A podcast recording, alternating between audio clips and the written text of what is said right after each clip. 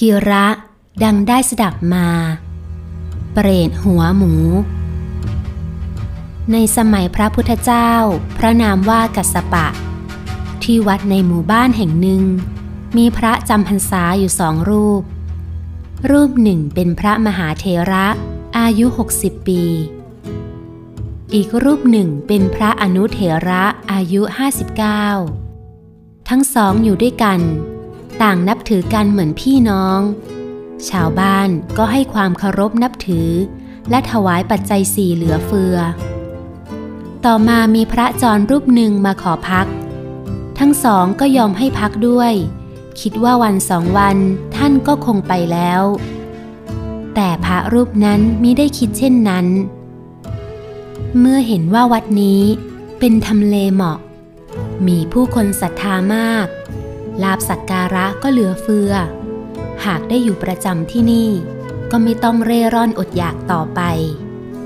เมื่อความคิดเลวทรามเกิดขึ้น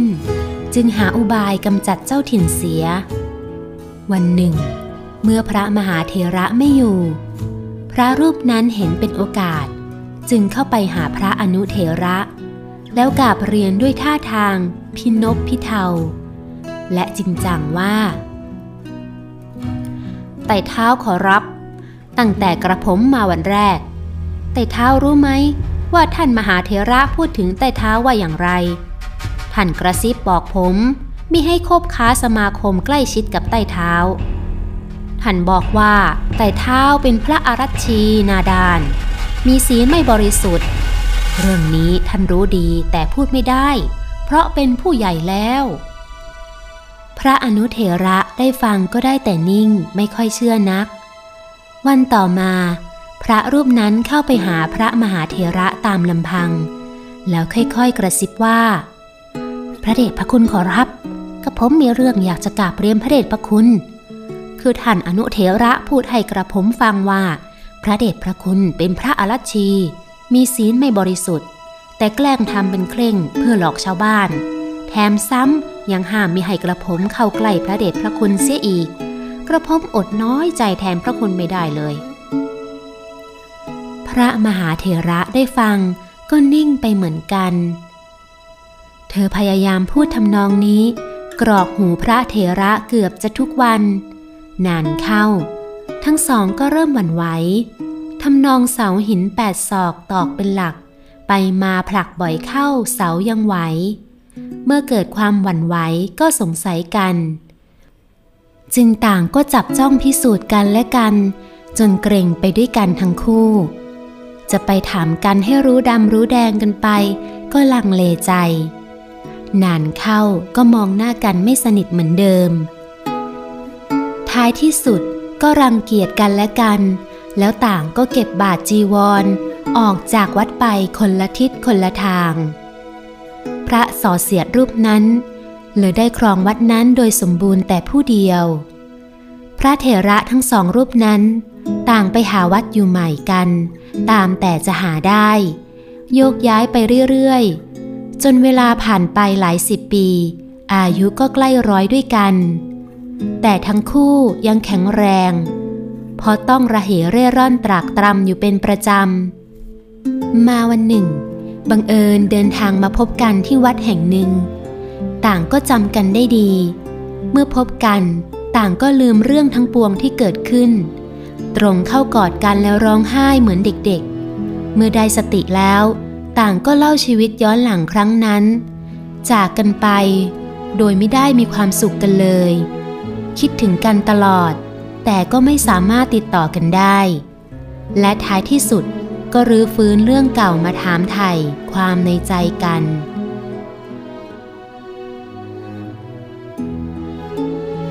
ในที่สุดก็จับประเด็นได้ว่าพระจรรูปนั้นกุเรื่องขึ้นทั้งสิ้นจึงสรุปกันว่าเรากลับไปวัดเก่ากันเถอะไปจัดการกับพระรูปนั้นกันทั้งสองรูปต่างก็งกเงินเดินกันไปที่วัดเดิมหลายวันกว่าจะถึง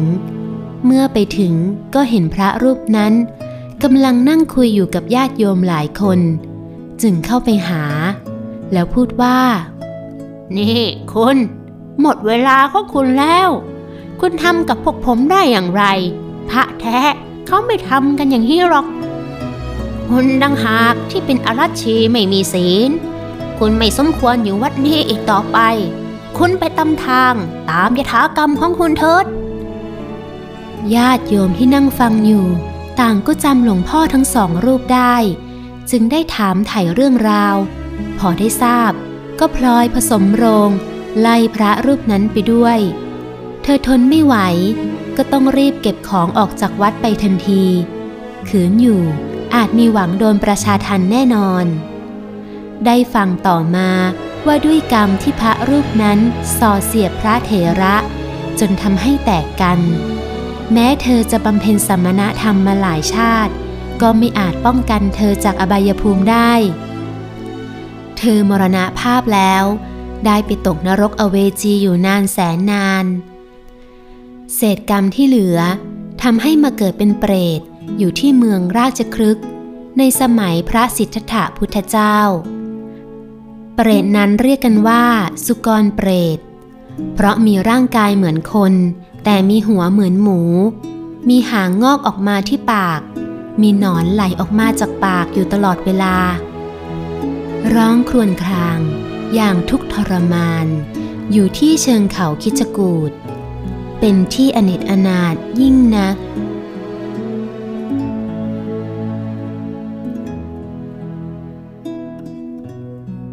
ท่านผู้ฟังคะคำส่อเสียดหรือคำพูดยุยงให้คนแตกแยกกันเป็นมหันตภัยร้ายสำหรับคนที่อยู่ด้วยกันหากไม่ระวังหรือรู้เท่าไม่ทันก็จะแตกกันไปโดยไม่ทราบสาเหตุที่แท้จริง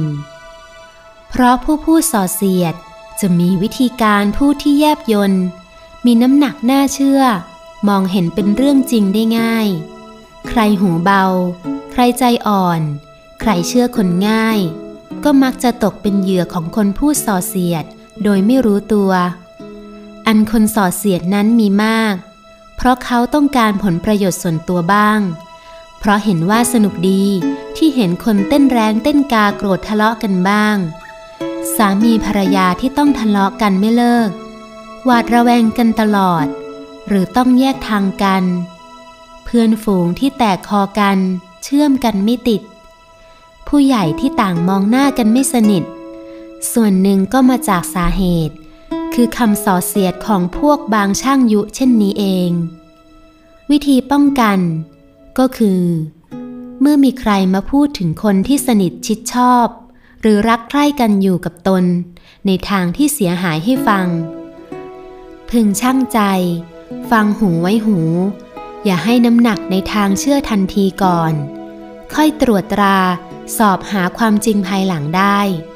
หรือไม่อย่างนั้นก็ให้ผ่านหูซ้ายทะลุหูขวาไปเลยอย่าให้คาหูคาใจอยู่แม้แต่น้อยนิดนั่นแหละป้องกันได้ดีที่สุด